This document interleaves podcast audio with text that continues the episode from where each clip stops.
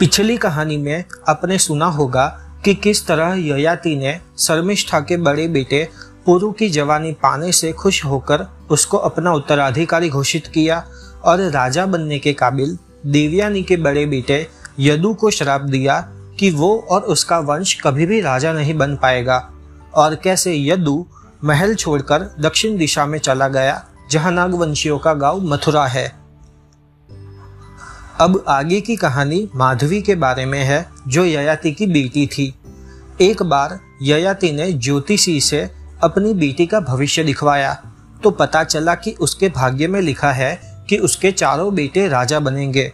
ये बात जानकर ययाति को काफ़ी आश्चर्य होता है, क्योंकि राजा केवल एक ही होता है।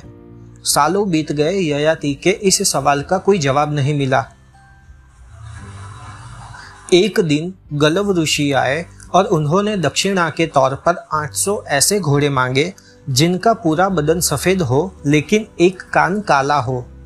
गलव ऋषि को ये घोड़े गुरु दक्षिणा के तौर पर अपने गुरु विश्वामित्र को देने थे।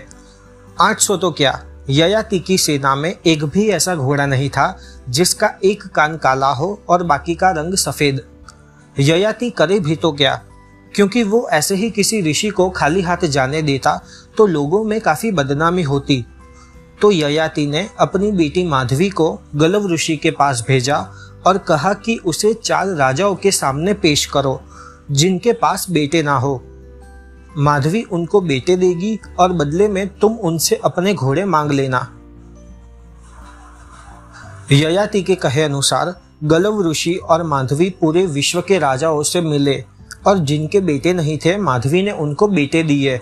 बदले में गलव ऋषि ने राजाओं से 200 घोड़े मांगे। लेकिन पूरे विश्व के घूमने के बावजूद केवल तीन ही राजाओं ने गलव ऋषि को 600 घोड़े दिए। बाकी के 200 घोड़े पाने में गलव ऋषि विफल रहे। गलव ऋषि अपने गुरु विश्वामित्र से मिले और 600 घोड़ों के साथ माधवी को पेश किया। विश्वामित्र ने 200 घोड़ों के बदले में माधवी से एक बेटा मांगा और इस तरह माधवी ने गलव ऋषि की मदद की। ययाति ने अपनी बेटी का रिश्ता किसी राजकुमार से जोड़ा, लेकिन इतना सब होने के बाद माधवी ने ययाति से कहा कि उसे अब इस संसार में रहना नहीं है। उसे किसी के साथ संसार नहीं बसाना, लेकिन जंगल में वानप्रस्थी की तरह जीवन जीना है, एक योगिनी बनकर। ययाति ने अपनी बेटी का सम्मान रखते हुए उसकी बात मान ली।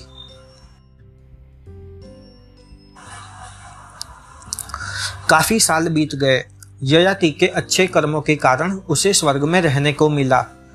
लेकिन कुछ पलों बाद इंद्र ने उसे स्वर्ग से निकाल दिया। ययाति ने जब कारण पूछा तो इंद्र ने कहा कि तुम्हारा पुण्य खत्म हो चुका है तो तुम अब यहाँ नहीं रह सकते।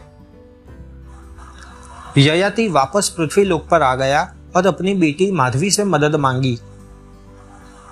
माधवी ने अपने चारों बेटों को बुलाया और उनसे कहा कि ययाति को अपना सारा पुण्य दान में दे दे, लेकिन कोई भी बेटा ऐसे इंसान को पुण्य देना नहीं चाहता था जिसने किसी और की गुरु दक्षिणा के लिए राज्य में लोगों की बातों से डर के उनकी माँ को किसी ऋषि के साथ भेज दिया।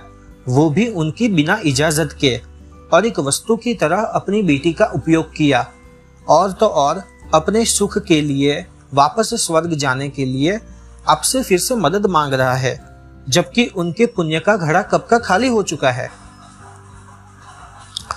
माधवी अपने बेटों को समझाती है कि ये मेरे पिता है और मैं तुम्हारी माँ। मेरा कहा नहीं मानोगे? मेरे पिता ने मुझे कोई तकलीफ़ नहीं दी।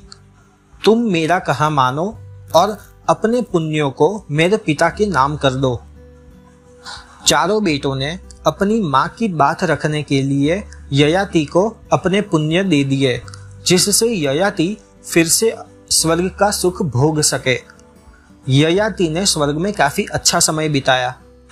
माधवी ने हमेशा दूसरों को माफ़ी ही दी, कभी भी किसी को अपनी तकलीफ़ के लिए दोष नहीं दिया।